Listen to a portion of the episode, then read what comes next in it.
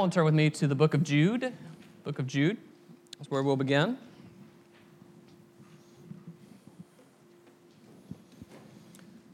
Good to see all of you this morning. It felt like a morning to sit on the stool, so I'm on the stool.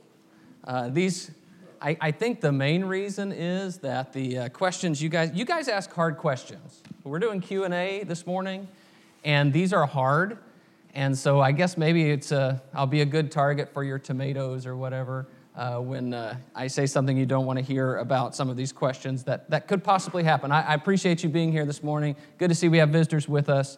I want you to know what we're doing uh, in this hour is I'm answering questions that have been submitted to me in writing or an email on some other way, and uh, I've had some time to prepare my response, and so these are uh, some of those questions. So it's not a dialogue where we're going to go back and forth and, and uh, that kind of thing, but it's instead a time where uh, we're going to study through some basic principles. Most of the things that happen when we have question and answer sessions Uh, are extensions of some teaching in the Bible. So it's always good to go back and review some things uh, that help us answer questions that you guys are asking. Uh, so that's the uh, the basic thrust of what we're doing. I do want to encourage you uh, to ask more questions. It's been a little while since I've gotten some, so I'm not quite running out. I think we probably got enough for four or five months still, but Um, I don't want the well to run dry, and then all of us have to try to make up questions or something like that, because uh, that, that probably wouldn't go too well. So, uh, all right, so the first question comes from Jude verse six. Uh, in Jude verse six, the text says, "And the angels who did not stay within their position of authority, but left their proper dwelling, he is kept in eternal chains under gloomy darkness under the until the judgment of the great day." So I, I just wanted to read that verse in introduction to answering this question. Oh, that's the end of the slideshow. That's not good. Okay. All right. Well, then I'll just tell you the question. The question is, where did Satan come from? Okay, the origin of Satan. That's what we're going to be talking about for this first part. Uh, now, just to say it plainly, we're not specifically told the origin of Satan. So the way I'm going to go through this is I'm going to go through some of the passages that hint at that, and then I'm going to tell you what I think at the end. So you have Satan from the very beginning. When you're in the garden, Genesis chapter three, he's there in the form of the serpent. He is also present when the sons of God come to present themselves uh, before God in the book of Job. So if I had the PowerPoint, I would click over, and it would be Job chapter one and verse six. Job one and verse six says, "There was a day when the sons of God came to present themselves before the Lord, and Satan also came among them." So the sons of God is probably a reference to angels, and I don't believe that Satan snuck in among the angels. I think this has something to do with he was there as a son of God, as an angel, but an angel who is turned in the wrong direction. And so you see, look at Jude six that we just read. In Jude six it says, "The angels who did not stay within their own position of authority, but left their proper dwelling, he is kept in eternal chains under gloomy darkness until the judgment of the great day." So there are some angels who, for whatever reason, did not stay in the position they were given, but instead they sinned, they left their proper dwelling, and now they're going to be judged. Turn the page back a couple pages to Second Peter chapter two. Second Peter two, which is a very similar uh, statement to what we just read in Jude. Second Peter two. And verse four, Second Peter two four, "For if God did not spare angels when they sinned, but cast them into hell and committed them to chains of gloomy darkness to be kept until the judgment." Okay, so that's a statement that says angels have sinned, they are cast into hell, or that word hell is Tartarus, a waiting place for judgment. They are committed to judgment. But you have something going on here, right, with angels who should be acting in a certain way, but instead they choose to do something different. Now, that has some questions for me. I have questions about how do angels sin and what does that look like? Does someone tempt them to sin? How did that all work? We just don't have any information about that. But we do have the idea that angels sinned. Uh, so turn the page to Revelation chapter twelve. In Revelation twelve, so because of those things, it seems to me that very often Satan is tied to the idea of a descent or being thrown down, a fall. And so you see this in Revelation twelve and verse seven. Revelation twelve and verse seven, "Now war arose in heaven, Michael and his angels fighting against the dragon. And the dragon and his angels fought back, but he was defeated, and there was no longer any place for them in heaven. And the great dragon was thrown down, that ancient serpent who is called the devil and Satan, the deceiver of the whole world. He was thrown down to the earth, and his angels were thrown down with him. So the idea of Satan being thrown down from heaven, and you start putting all of these passages together, and you begin to get kind of a general picture of what must have happened. Uh, Satan, initially one of the sons of God, then somehow rebelled or sinned, and now he's thrown down. Uh, Jesus also says, Luke chapter ten and verse eighteen, I saw Satan fall like lightning from heaven. So the idea of a fall, that's not just, you know, I slipped and fell, but I've been cast down, I've been removed from a certain place, uh, becomes the descriptor of Satan. There are a couple of passages that show a similar fall in the prophets. You have one in the book of Ezekiel uh, that's talking about the king of Tyre. You have one in the book of Isaiah that's talking about the king of Babylon. And they are prophecies that say you're up so high and you're going to fall, okay? I always think about um, college football, okay? And the, the teams that are so great, and everybody says, I remember a few years ago, it was, is U S C the best team ever? And then U S C can't even win the national championship that year, so they fall, okay? They come down, and they come crashing down, okay? So anytime something falls, you kind of have that picture in the back of your mind. Well, it's a lot like Satan, who was up so high, and he was cast down. So after his fall, Satan does have some authority or power. He is the prince of the world, or the prince of the power of the air. He's called in a couple of places in the New Testament. But, and this is the important point, if you don't learn anything else about Satan, learn this. Satan's power is decisively defeated by the resurrection of Jesus. Decisively. It is over. And now we're just sort of playing out the rest of the time until that is uh, finally sort of consummated or finished. So uh, I'll give you a few passages. We're not going to turn to them. If I had my board, I would put them on the board. Uh, John twelve and verse thirty-one, Jesus says, now is the judgment of this world, now will the ruler of this world be cast out. First John three and verse eight, the reason the Son of God has appeared is to destroy the works of the devil. And Hebrews two, fourteen and fifteen, since therefore the children share in flesh and blood, he himself likewise partook of the same things, that through death he might destroy the one who has the power of death, that is the devil, and deliver all those who through fear of death were subject to lifelong slavery. Hebrews two, fourteen and fifteen. So, you get the idea. Jesus defeats Satan through his resurrection. So, what is the origin of Satan? This is, I told you I was going to give you the evidence, I'm going to tell you what I think. Here's what I think. I think that Satan is a created being, which means Satan would be created by God, created all things. Uh, my understanding, this is Jacob speaking, giving you my opinion in answer to this question, is that when God created the universe and created human beings, he wanted to create man with the moral ability to choose right and wrong, to choose good and evil, to choose to love him or to choose to hate him, choose to accept him or choose to reject him. So I'm not sure how that's true of angelic beings. I don't know. That's a realm that's I've never experienced, but they had to have the ability to sin because it says in Second Peter two, angels sinned. So Satan didn't keep his proper domain, and he suffered as a result. And so now he offers others the opportunity to rebel against God and encourages them in that. And in fact, he seems to rule over them. So that's the origin of Satan. That's the best I can do. All right, uh, question two is, what should a Christian consider regarding tattoos? We're going to talk about tattoos for a minute. You ready? All right, Leviticus chapter nineteen. Let's look in Leviticus nineteen.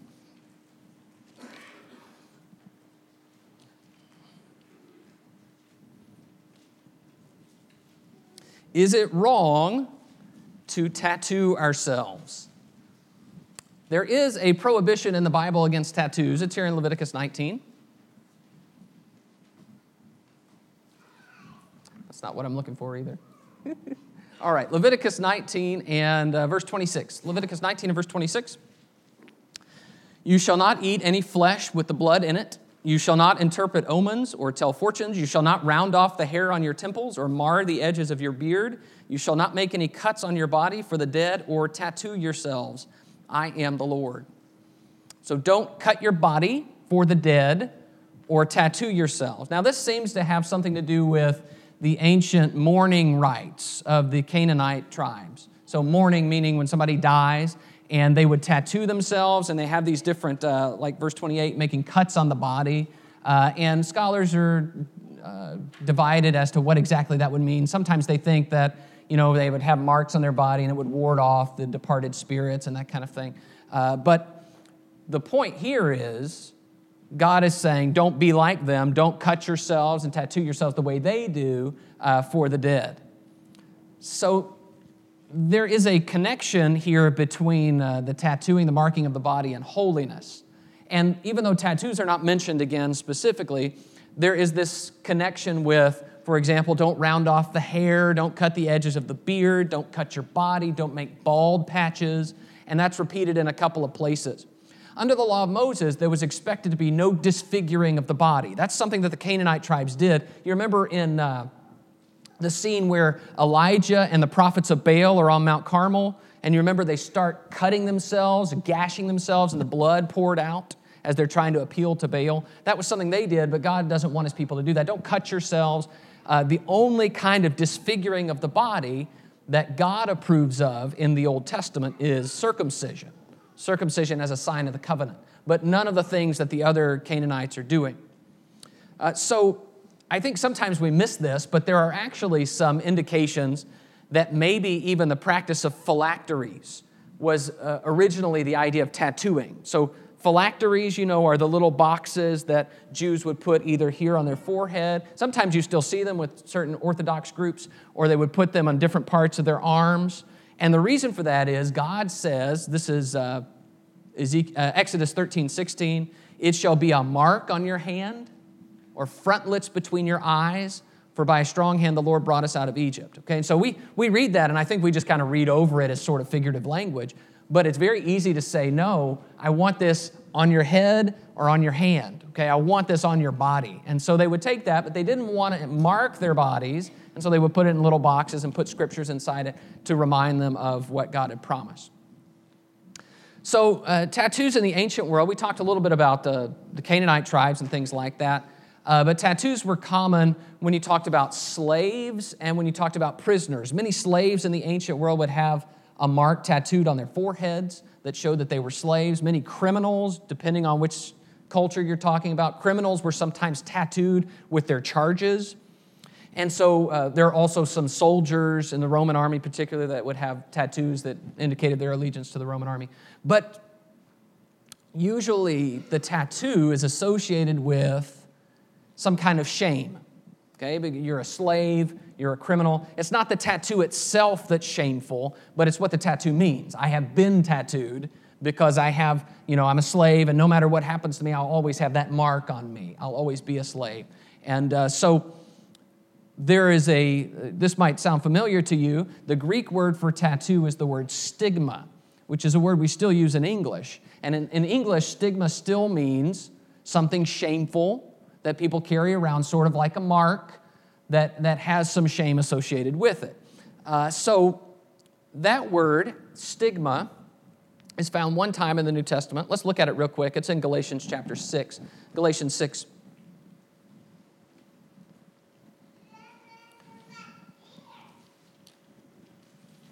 I'm going to try not to go on and on about this because I found a lot of information that was really interesting to me about tattoos, but it's not really helping answer the question except to give you some background.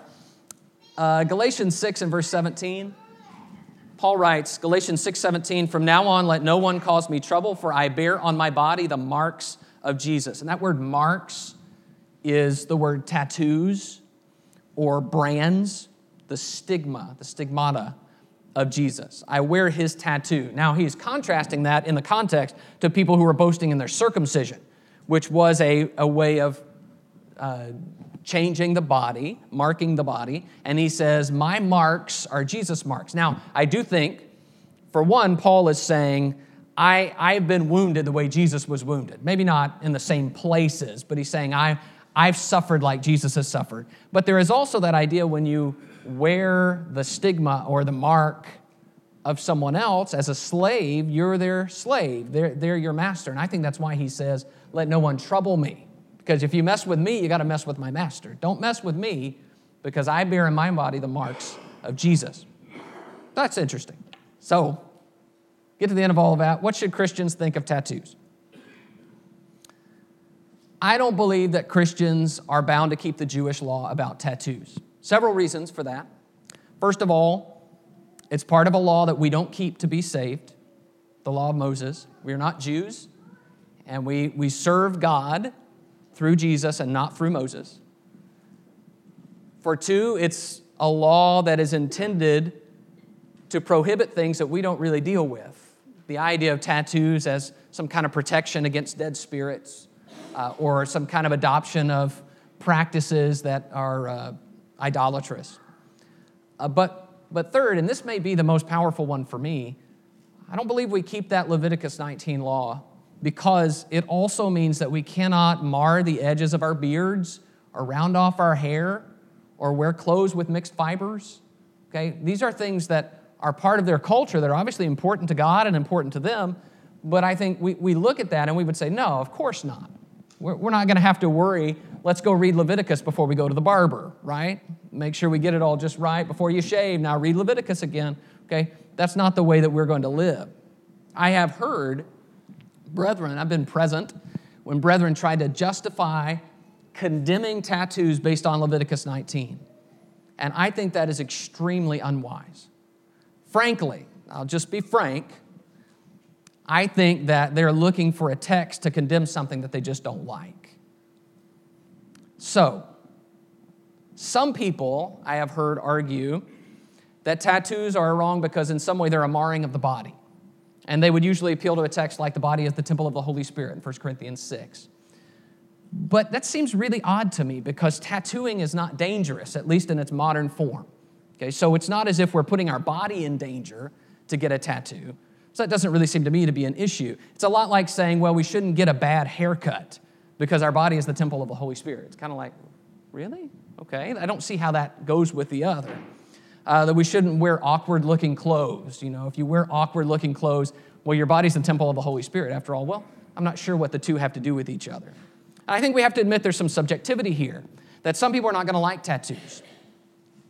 You might think that tattoos are ugly or disfiguring, and that's certainly fair, but you might think the same thing about, you know, well, he's really muscled up and I don't like the way that looks, or he had plastic surgery on some part of his face, I don't like the way that looks, oh, I don't like his hair like that.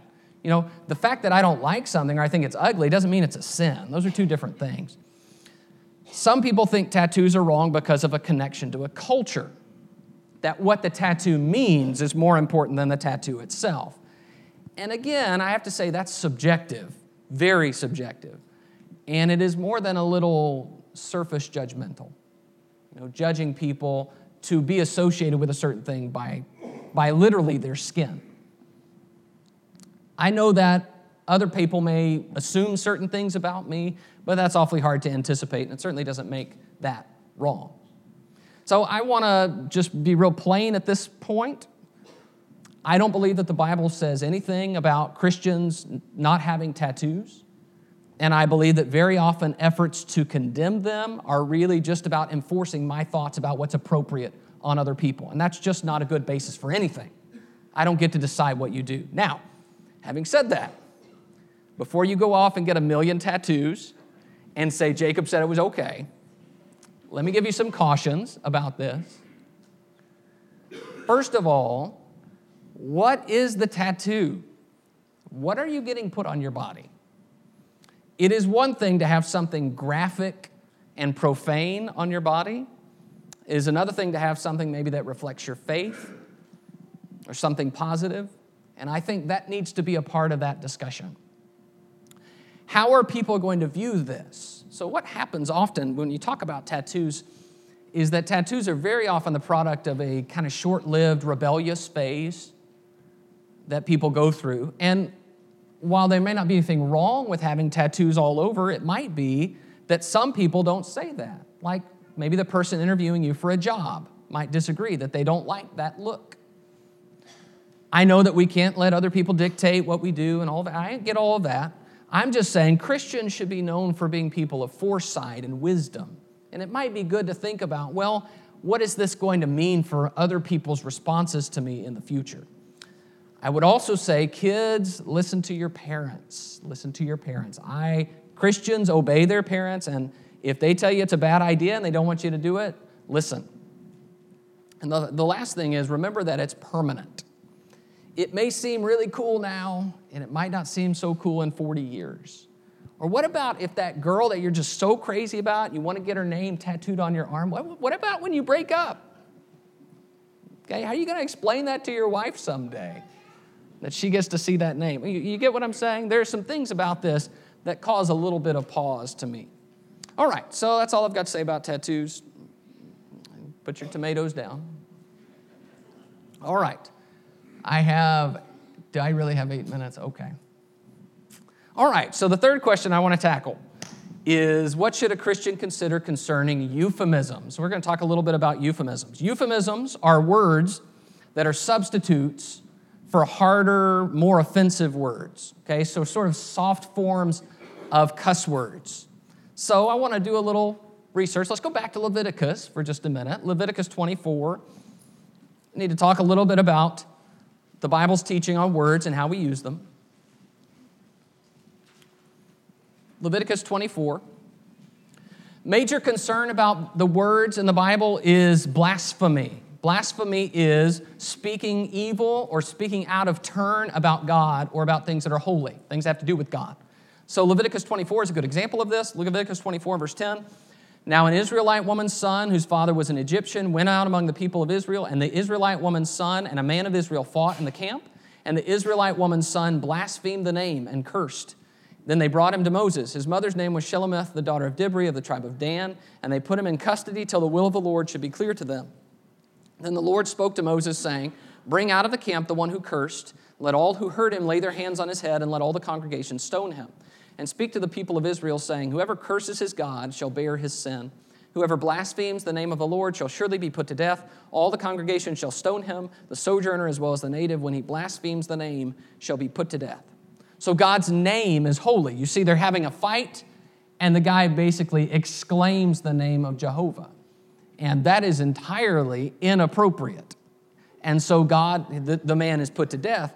God wants his name to be respected. His name is different from other words. And so that word blasphemy characterizes that esteem for the name of God. And that's a word that's used very commonly in the New Testament. When you see the word slander in the New Testament in our modern English versions, that is the word blasphemy. Now, it could be I'm blaspheming another person, but it also could be I'm speaking evil about God. Either one is condemned in the New Testament. But there is a concern about the way we are talking about people and God in a way that's inappropriate. That happens in the New Testament as well. Let's go to Ephesians chapter four. Ephesians four, a couple of places here, and I'll get more to the question.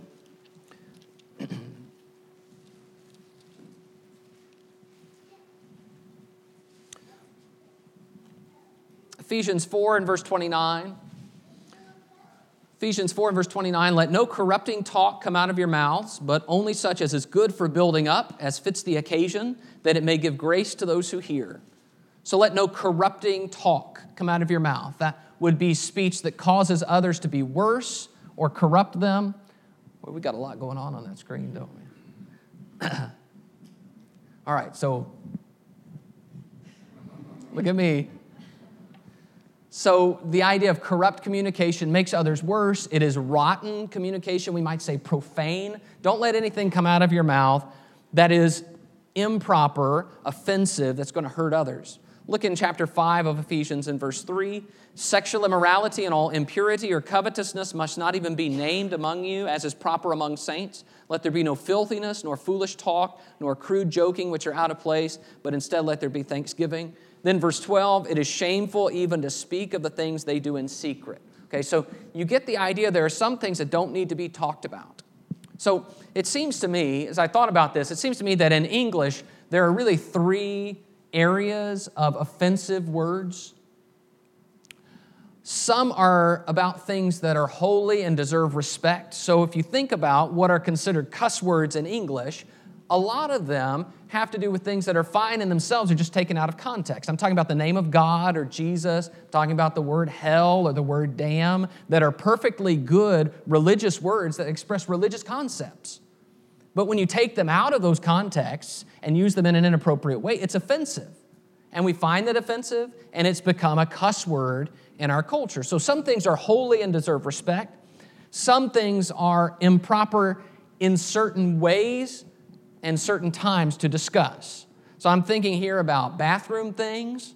I'm thinking here about sexual things, okay? Those are things that are just inappropriate in certain ways. But, but euphemisms actually can help us in that, because sometimes we need to refer to those things, and not in a graphic or offensive way, but we can say it in a euphemistic way. In other words, we can use a word that's a little bit tamer to discuss something if it's necessary. A, a euphemism, an example would be something like saying the word pass away instead of died. Okay, pass away is an easier way, and we don't have to feel as harsh or as strong as the, the actual word.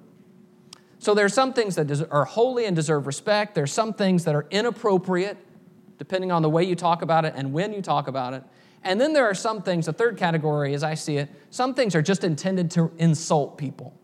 Okay, when we try to offend people and call them ugly names and say ugly things about them, a lot of those in English have to do with parentage. Some of them have to do with intelligence. This is a lot like when Jesus says, whoever says raka, remember, empty head, stupid, okay? Those are things that are intended to offend, and there are varying degrees of that, aren't there, of how offensive something is based on how, you know, crass the word is. So, you got all these areas in which you can use words in ways that are inappropriate. Usually the main problem, though, is we're just trying to offend people. I want to upset you. I want to call you a bad name. I want to express myself in a more vulgar way. But different things, and this is the difficulty when you talk about euphemisms, different things are offensive to different people. This is cultural, this is regional, and this is generational. Some people in certain parts of the country are offended by different things. Some people who come from different generations are offended by different things. And it's really hard to say, oh, well, here are the five things that offend everybody. Okay, and which ones we can and can't say. So let's get to the bottom line with this. I've got two minutes. My opinion is that the euphemism debate can get really silly really quickly. Because where we begin by saying we shouldn't say these cuss words, and then we say, well, I'm not sure we should say G, because G or gee whiz sounds a lot like Jesus. Or we shouldn't say dang because it sounds a lot. I, I think pretty quickly you can get to where there are almost no words that are not somehow connected tangentially to other more offensive words. There is no list in the Bible of words we can't and cannot say. So there will always be some gray area with this. The question is not, is there a gray area? The question is, what do we do with gray areas? And so I want to give you what I believe are good guidelines for this. First is just don't be offensive. That's Ephesians four twenty-nine. Let no corrupt word proceed out of your mouth, but let it give grace to those who hear you. I don't want people to leave a conversation with me saying, man, I cannot believe he said that. I don't want people to leave a conversation with me and saying, man, that Jacob, he just doesn't know how to control his mouth. I want to give grace to the hearers. So it's important to be aware of people's responses. You may offend people and not realize that that word would offend them. Watch people and watch their responses. And if they do this, then you know you've hit the mark. You've offended them, okay? Just sometimes by our word choice. I've noticed this in preaching. There are words that I just will not use when I'm preaching. They are inappropriate. They do not belong there. And I can tell when in times past I have used words that I probably should have known better than to use. I can see it in people's faces. Be aware and don't be offensive, because it then will discount other things you say. And I want to say this, especially as I look at us as a group. As a group, we have a lot of generations, and I want us to be sensitive to generational differences. I have been alive long enough to see words that when I was a child were considered offensive now are accepted widely. But they're not accepted by the older generation. They still remember when that was offensive. So if you young people use those words in the presence of an older person, they're going to be offended. And then it goes the other way too.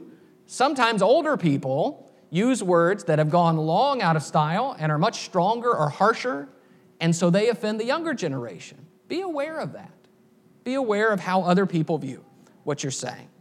So I don't get to tell you what words to use or not to use. I'm not your boss. I don't get to go around saying, no, that's a euphemism, it means this. I, that's not my job. But it's very different. If you were to approach me and say, Jacob, you used this word, it bothers me, please don't use it again. I'm going to approach that very differently than if you say, this is wrong because of this and this and this.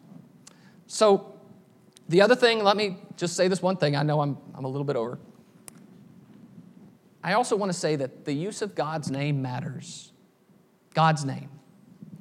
Not only is that a biblical priority, like we've read, be careful how you talk about God, but it is a cultural issue, considering the number of cuss words and exclamations we have that have God's name in them. I want to say that is offensive to almost all Christians. And I cannot be certain about this, but I suspect it's very concerning to God. Respect for God's name matters. And we need to be a people that have respect for those things. All right, thank you so much for your attention. We'll be dismissed for our classes.